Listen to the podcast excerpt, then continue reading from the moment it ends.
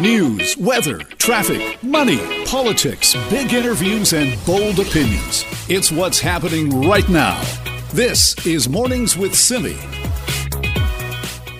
You know, this has always been a kind of crazy, busy shopping time of year, particularly in the US because of Black Friday. And in recent years, we've seen that coming up here into Canada as well. So we're asking you this morning if you will be checking out any of those holiday sales, maybe making some purchases over the next few days. Are you going to be doing that? Let me know. Simi at cknw.com. Something else that's become pretty popular in recent years is this buy now, pay later option. But is that a good idea? Well, we thought we'd ask an expert about that. Joining us now is Erica Alini, our Global News online money reporter and author of the book Money Like You Mean It, which comes out December 9th. Erica, thank you for joining us. Thank you for having me. Good morning. I've noticed this a lot as well, like on any website now that you can like pay in installments or buy it now and pay later. Is that pandemic related or were we, were we kind of on that track already?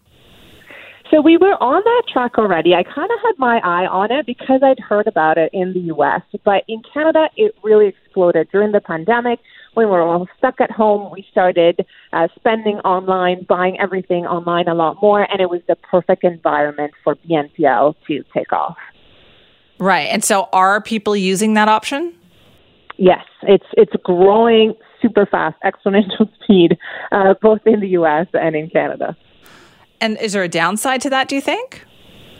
Yes, I think they they can be pretty tricky. Um, it sounds good in in theory because um, you know it, often it's, it's you're not using credit, um, so it can be you know seen as a as a positive. But I find that um, splitting even small purchases into even small installment payments can be a real slippery slope into overspending for a couple of reasons. First, it anchors your brain on the smaller amount of the monthly payment rather than the total amount of what you're looking at. So let's say, you know, I, I'm looking at designer jeans. They're $235. I can pay for them over five months for $47 a month. Now, what I'm going to think is I can totally afford $47 a month. And I'm not really thinking, can I really afford to drop $235 on jeans? Right. So it's misleading.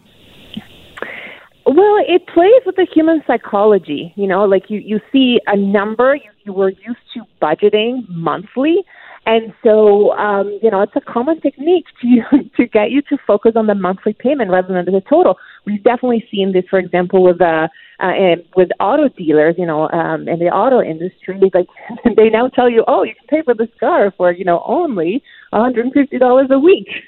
the smaller you make that payment, uh, that's what I'm going to remember. That's what I'm going to focus on rather than the total amount. I have noticed that with car payments for sure. I'm like, why do they always advertise the payments by the week? Because that doesn't mean anything. Nobody, right? It's the monthly payment that gets you. but that's why they do it because the smaller they can make it sound, the better it sounds. Okay, so is this something? Are are we falling for this then? Like, is, are these little micro payments adding up?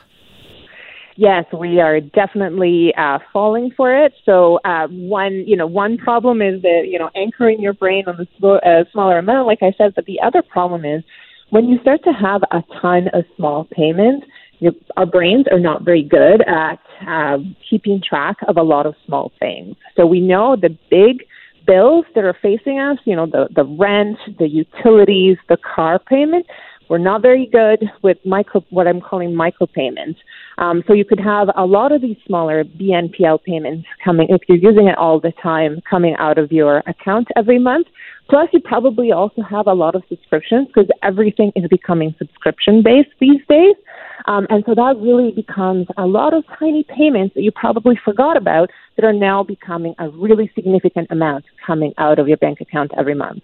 This reminds me of, you know, 20 years ago or 15 years ago, we used to talk about, oh, those, those lattes add up. This is like the new version of that. Yes, it's like pay for your latte in 50 cents installments. Right. Or just like the idea that you don't know, you don't realize how many times you're stopping for a latte and that money adds up in the long run, but people don't think like that. Exactly. Yeah, it absolutely plays on that. Okay. So, any advice for people then at this time of year, Erica?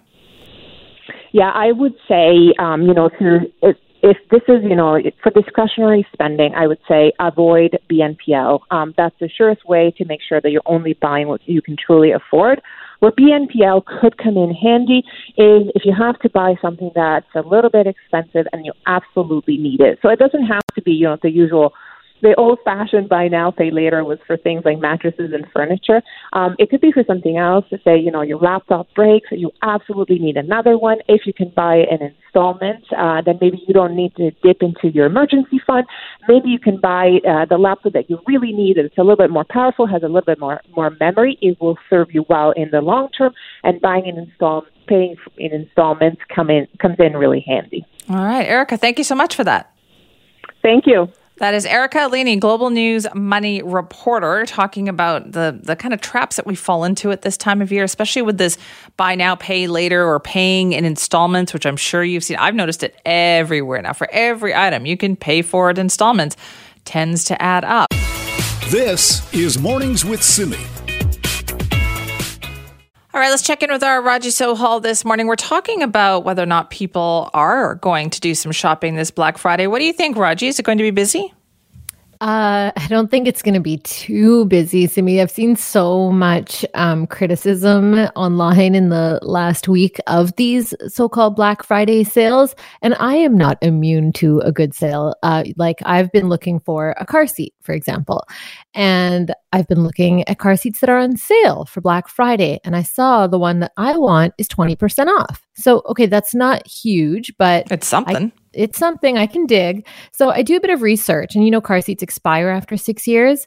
Well, these ones that are 20% off, they are already on their way to expiration. They're already one to two years into the warranty. And does the store disclose this info to me openly? No, they do not. And then there was also something else I was looking for in the world of retail, and uh, they were offering uh, 30% off plus free shipping just like they were a week ago. And the only difference is that now it's called a black friday sale.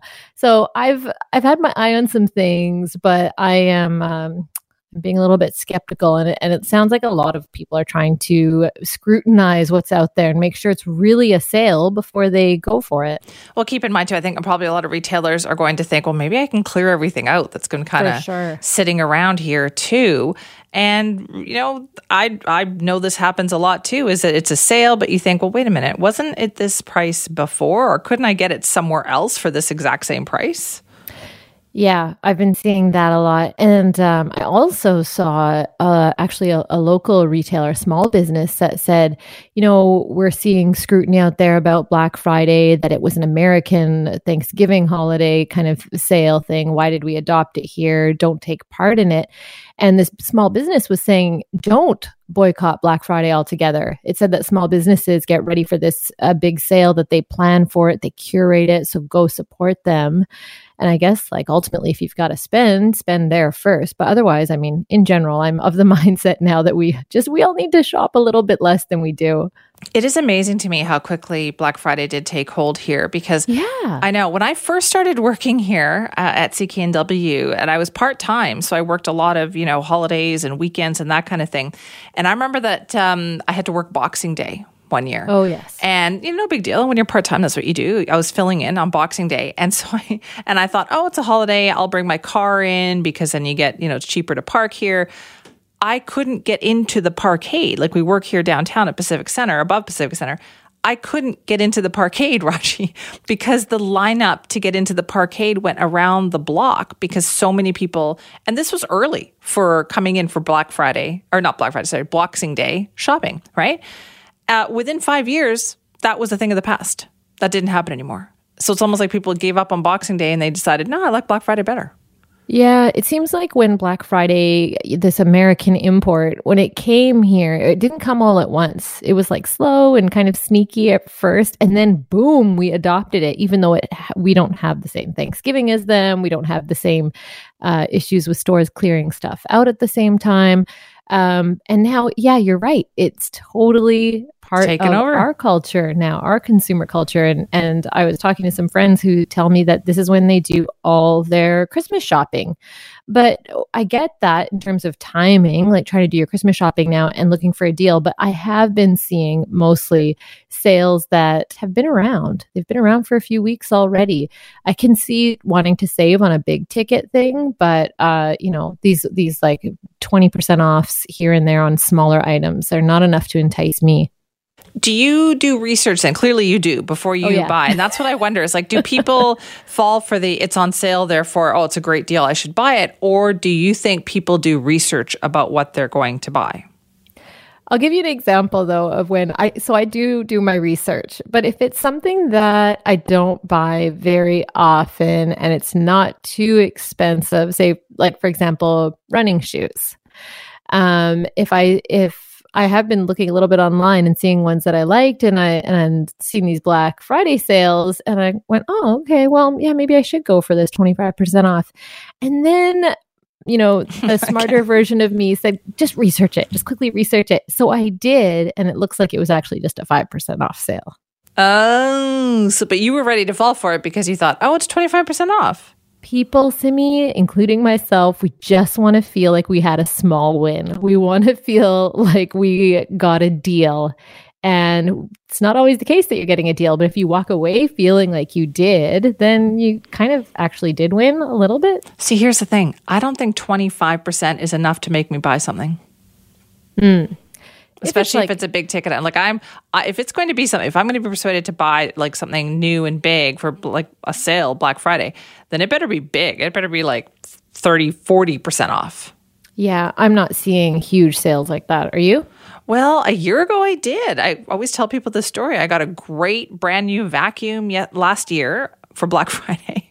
And it was 50% off. And honestly, it's the greatest vacuum I've ever had in my entire life. And so nothing in my mind can live up to the fact that I got this amazing, like what they call like a doorbuster, you know, 50% off deal on this vacuum. It kind of set the standard for me now. Like if that's, I got that I've deal, tell you- it's all got to be good like that. I have to tell you my embarrassing story that's kind of similar Let's doesn't end up the same way. Um, I also bought a really awesome vacuum cleaner. Um, but it wasn't Black Friday sale. It was for a uh, Boxing Day sale. And the local retailer said it was 50% off. And, you know, it's a high quality vacuum cleaner.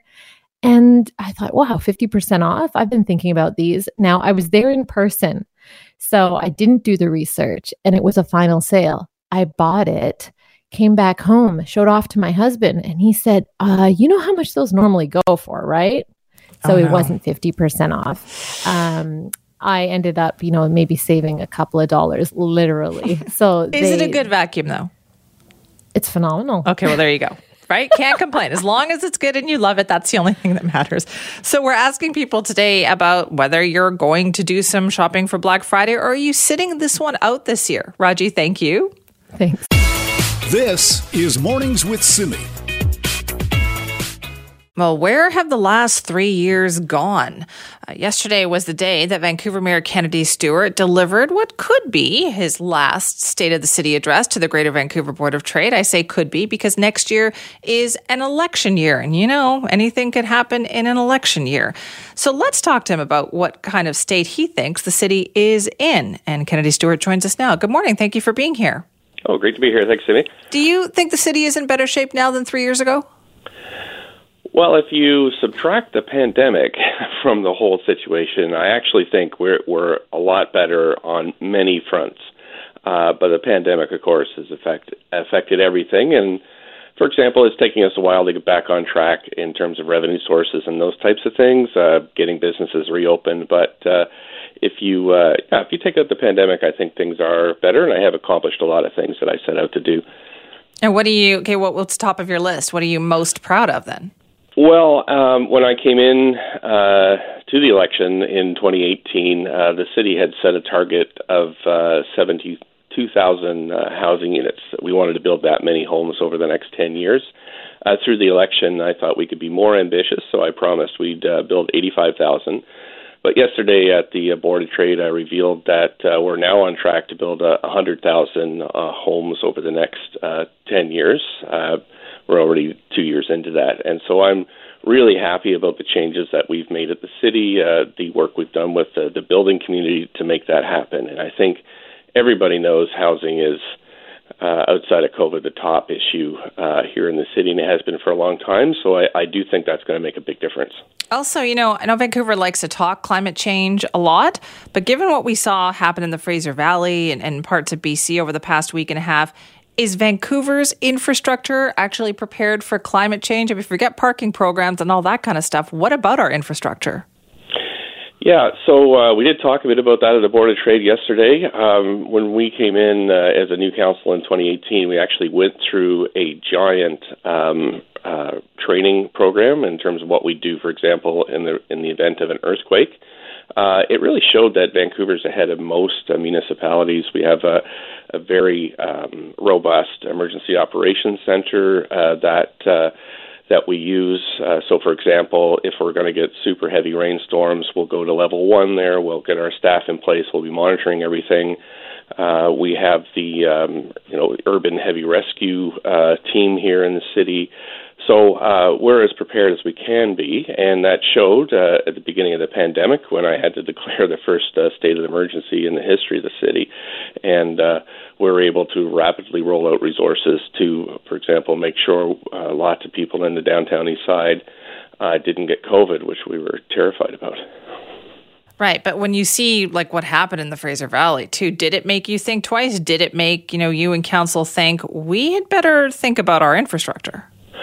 Yeah, I mean we're thinking about infrastructure all the time, and this is why my um, my uh, I think very strong relationship with the senior levels of government matter. Uh, so, for example, we have to replace the uh, Iona water treatment plant uh, that uh, that the city relies on, and that's uh, going to cost ten billion dollars. That is a, a massive project. And Did you say no, billion with a B? I said billion with a B and there's no way that we can fund that strictly out of property taxes. So this is why um, I don't think it's any secret that I've uh, managed to secure uh, lots of funding from the federal and provincial governments for housing here, social housing in the city, uh, and that's why we have to continue those relationships in order to. Uh, build the infrastructure we need, but then to make sure our, you know, everything is is ship shape. Uh, one would be to, to tear the viaducts down, which of course are not uh, earthquake prepared, not not uh, seismically sound.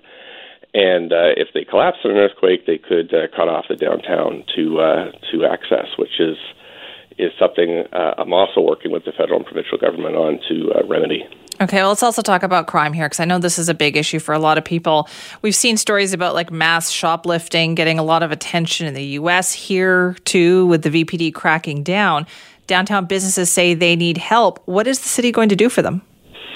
Well, of course, the operations of the police are all under the direction of uh, Chief Adam Palmer, who is uh, one of the most decorated, uh, you know, police executives in the entire country, if not uh, in North America. So I have uh, really great confidence in his ability to use the resources to uh, put the police and and uh, uh, put the operations in place that will help. And you can see results recently where as you mentioned, that uh, targeted efforts by the police have paid off.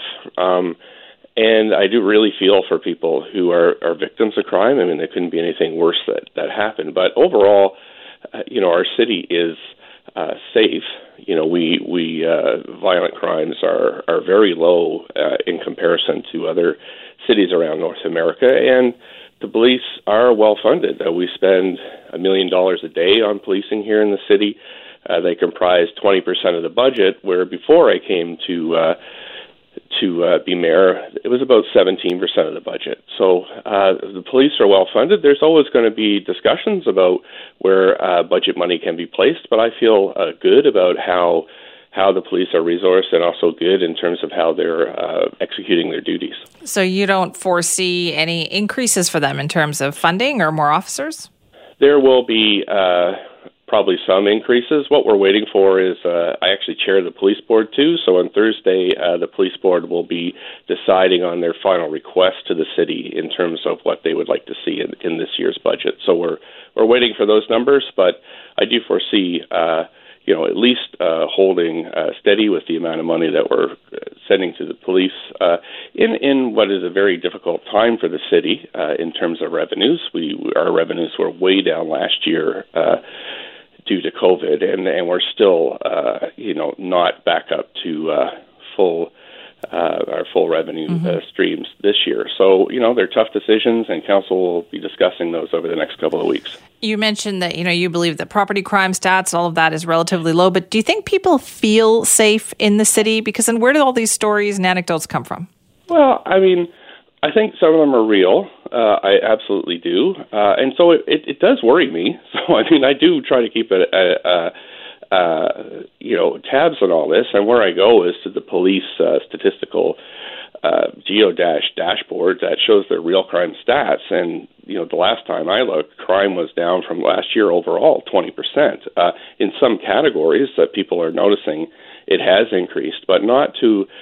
Uh, if you if you go and look at this uh, statistical web uh, web page, it, it doesn't show anything in a kind of a danger area. There are some areas, and the and the police chief is rightly targeting uh, and and having some success. So uh, I think uh, you know, as you mentioned, it's going into an election year. There's lots of folks that uh, are running against me, and a lot of them are you know taking opportunities to divide the community and to and to uh, try to hype up some things. Uh, but we'll, uh, you know, we'll have these debates as we go through the election cycle. Oh, I'm sure it'll be an interesting year. Thank you so much for your time. Yeah, my pleasure. Thanks for having me. Vancouver Mayor Kennedy Stewart. He delivered a State of the City address to the Greater Vancouver Board of Trade this week.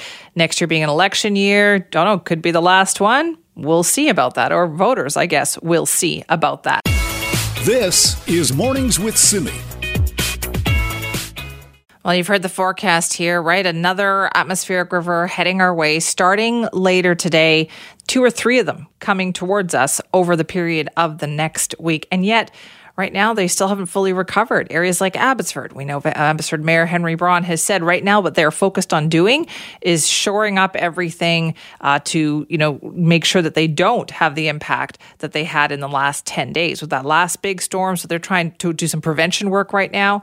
Meanwhile, let's take a look at what's going on over in the city of Merritt and the Thompson Nicola Valley region. We know they were also hard hit. How are they preparing for more inclement weather and an atmospheric river? Joining us now is Kevin Skrepnek, Emergency Program Coordinator in the Thompson Nicola Regional District. Kevin, thank you for being here. Oh, my pleasure. Thank you. I guess things never really stopped for you this year, did they? You went from wildfires into rain and flooding. No, absolutely. This has been a this has been a pretty hard hit uh, corner of the province. Uh, we are still very much, uh, you know, putting the pieces back together from fire season. You know, no more so uh, than you know, obviously in the village of Lytton, which was uh, you know so affected uh, by the fire there on June 30th. So still looking at you know recovery, debris management, uh, trying to find accommodations for people, and then you know on the heels of that, uh, obviously a, a new disaster that uh, has come together in the last few weeks here. Yeah, what has the last week been like? Are, Are still a lot of residents out of their homes? Well, so in the in the Thompson Nicola Regional District, you know, in the rural areas, uh, yeah, we still have about uh, in the neighborhood of, of 50 addresses uh, on evacuation order, um, and now that doesn't include the the city of Merritt, as you mentioned. Uh, that's a a pretty huge uh, urban center, uh, you know, by our by our standards up here. Um, so they have been beginning a, a phased reentry for their for their folks. So the uh, first area, uh, one of three, uh, was opened up yesterday. So, uh, kind of in the less affected parts of the city, they have been letting people back in.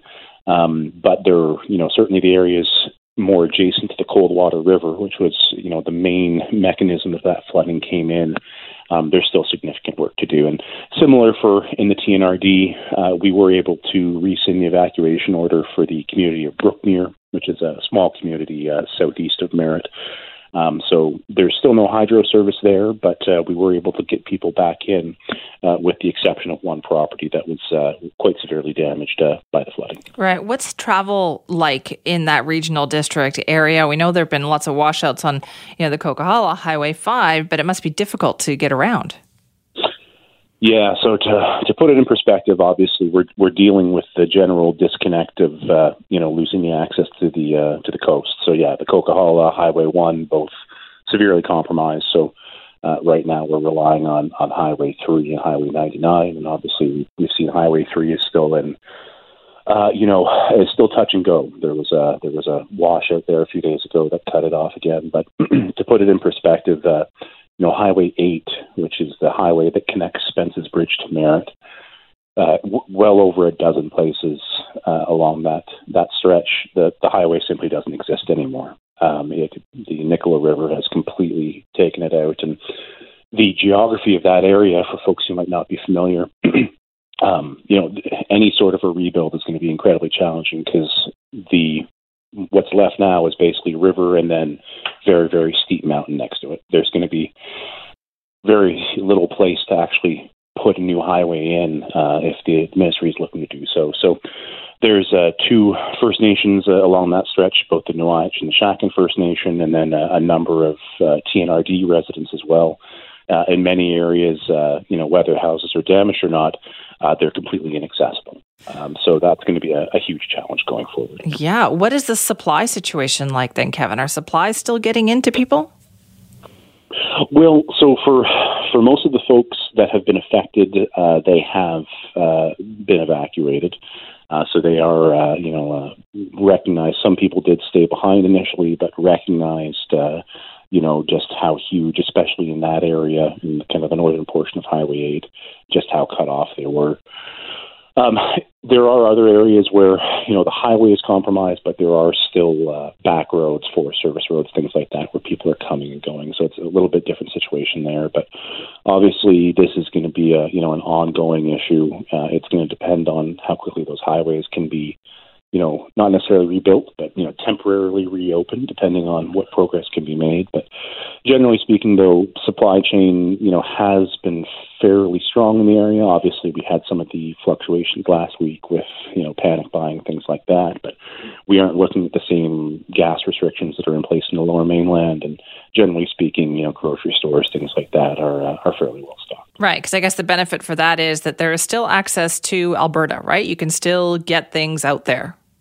That's right, and we still would have a, a straight shot down to the United States, uh, Highway 97 to Osoyoos and, uh, and over the border there. Okay, so it sounds like though, Kevin, there's still a lot of residents who probably need help. Where do you even start at this point, Kevin? Like, what does the next week look for you with more rain coming? Well, yeah, as you alluded to, uh, you know, uh, it looks like a procession of uh, atmospheric river events coming over the next little while. So I know the the one that's coming today uh, for the interior for our region is of a, a little less concern. We probably will see some rain, but what seems to be of more uh, issue uh, based on the forecast from Environment Canada and from uh, River Forecast Center with the province is more so what they're seeing next week. Uh, you know, Wednesday, Thursday of next week. Uh, you know, it's projecting rain a week out, so it's it's a bit of a, you know, we're going to have to keep a close eye on it. But the way things are shaping up right now, it's definitely a big cause for concern. It's looking like similar conditions to the event that kicked this off a few weeks ago. So obviously that uh, that's of a lot of concern, and we're getting daily updates uh, from Environment Canada and from the province on how they expect that's going to uh, how that's going to play out. So, what is your message then, Kevin, to residents in the Thompson Nicola Regional District? How should they be prepared? Well, you know, for now, the floodwaters have generally speaking receded. Um, so we just don't want people getting complacent that you know the event has uh, has come and gone. Um, obviously, given that that weather forecast is in the midst, for for folks who have uh, you know had their access cut off, uh, obviously, you know, patience. You know, it, this is going to be a this is an order of magnitude above the you know typical flooding that we see in this area. It's usually freshet flooding in the spring. Uh, this kind of event's fairly uncommon. So, uh, you know, it, it's a broad provincial emergency, and uh, there's a lot of effort going into to uh, working on it. But uh, yeah, this is uh, this is a pretty far-reaching event. Okay. Well, listen. Best of luck, Kevin. Thank you. Thank you for joining us. It's Kevin Skrepnek, Emergency Program Coordinator at the Thompson Nicola Regional District. They've already been hard hit by the flooding. That Highway 8, I know that has not been talked about as much as, you know, Highway 1 and, of course, the Coquihalla, but I've seen some of the pictures of the Highway 8 devastation, and it is just, it's gone, essentially. This is Mornings with Simi. You know, it's been called the world's most prestigious scholarship, and I believe it. It means something when you say so and so is a Rhodes Scholar. Winning it, well, that is extremely challenging, but Somebody here in Vancouver actually did that this week, and our Raji Sohal caught up with BC's newest Rhodes Scholar. Good morning, Raji. Good morning, Simi. I love the story. I love some good news. Well, once a year, Oxford University in England, they select some students from a pool of thousands who submit their applications to join the ranks with uh, with people at, at uh, Oxford University. The scholarship is called a Rhodes. It's a super hard competition, like you mentioned, and applicants have to first apply to their own school. They have to submit a huge application with six references, a personal statement. Then the school has to nominate them to Oxford, and then the student can apply to the Rhodes Scholarship. So if you pass through all those hoops, uh, there are lots of grueling interviews to get through, and the, the Rhodes Scholars are obviously very bright. But what's cool about this is that they're young leaders, they're youth that want to make a difference in the world. And Aditi Sriram is a 23 year old who graduated from UBC in May, where she studied faculty of uh, she studied at the Faculty of Land and Food Systems. And having grown up in a low income immigrant household, she wants to work on inequality solutions. And she's the one that got the call a few days ago that she had won the competition. So the interview was very, very challenging. They asked me a lot of questions that really challenged my beliefs. They asked me, you know, why is it regulation? Why can't business be better? Um, you, you know, what's the role of consumers? Um, how should we regulate big tech? You know, they were asking me all these big questions that obviously we don't have the answers to yet because, you know, a lot of folks are still working on it. Um, and so after my interview, I I just burst out into tears and I called my family and I said, "It's over. Like I know that everyone's excited about this, but everyone, please don't have any expectations. I think it's over." So I cried for a few hours, and in the middle of all that, I got the call and I thought, okay, you know, she's just going to tell me it's over. And she told me that I got it, and I just continued crying again. And I called my parents, still crying. And obviously, they thought I hadn't gotten it because I was still in tears. But I, the first thing I said to them is, I'm going to Oxford and just my whole family on video call from from Toronto were just just screaming, just so excited. I think you know it, it really is kind of the immigrant dream. Like I don't think my parents could have ever imagined that their daughter would go to Oxford, that their daughter would get this scholarship. Um, and I think just so much pride. I think for my community and and and for for my identity i think um, and so obviously like had to scream it to my grandfather in india who I don't know what Oxford University is. Like, I don't know what this is. And we were on like a bad connection. So, definitely just a lot of really excited calls to, to all of the people in my life that have supported me. That's Aditi Sriram. She's a 23 year old recent UBC grad who just got the news that she's been awarded a Rhodes Scholarship to go to Oxford University in England. This means she'll have a full ride to study among the brightest.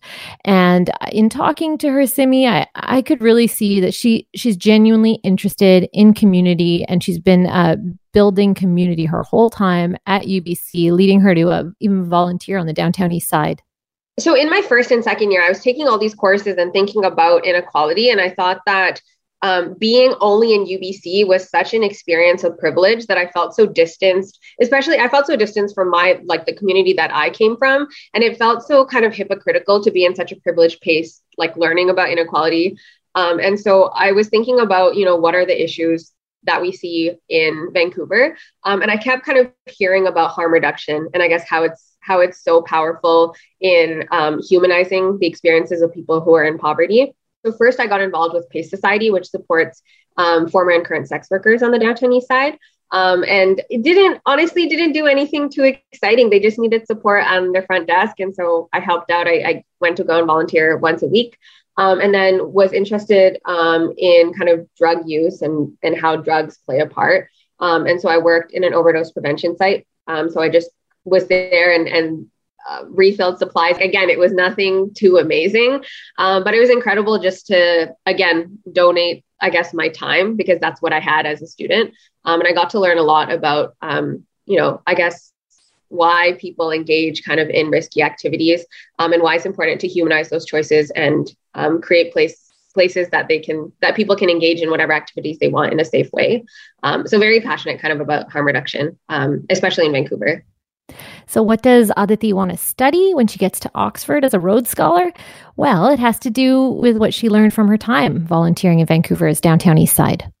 Something that actually I learned from the downtown east side that has led directly to what I want to study in university is around financial exclusion. Um, I think that we often think about like nonprofits and how can we help marginalized communities. But when I started thinking about it more critically, I realized that um, actually the problem lies external to marginalized communities where people are exploiting and profiting off of people's poverty. Um, I think a really good example of that is just how there's inaccessibility of banks. Like people can't access basic credit and debit services that a lot of us take for granted. And for that reason, they're trapped in this kind of poverty cycle.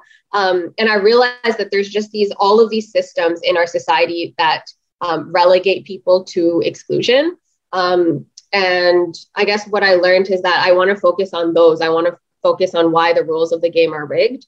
So I think that a lot of services are centered there, but um, it's interesting because a lot of folks, like if you want to access a supervised injection site, you have to go to the downtown east side. And so everyone's kind of congregated in this area. And you'll find that per capita, there's way less banks that are in that area and way more money lenders. So money lenders are charging way more egregious rates, and people have to pay a lot more for the same services that all of us take for granted. And so in that way, um, it does kind of perpetuate that financial exclusion because these services bring folks to an area and then they're not able to access other services that are more predominant in other areas.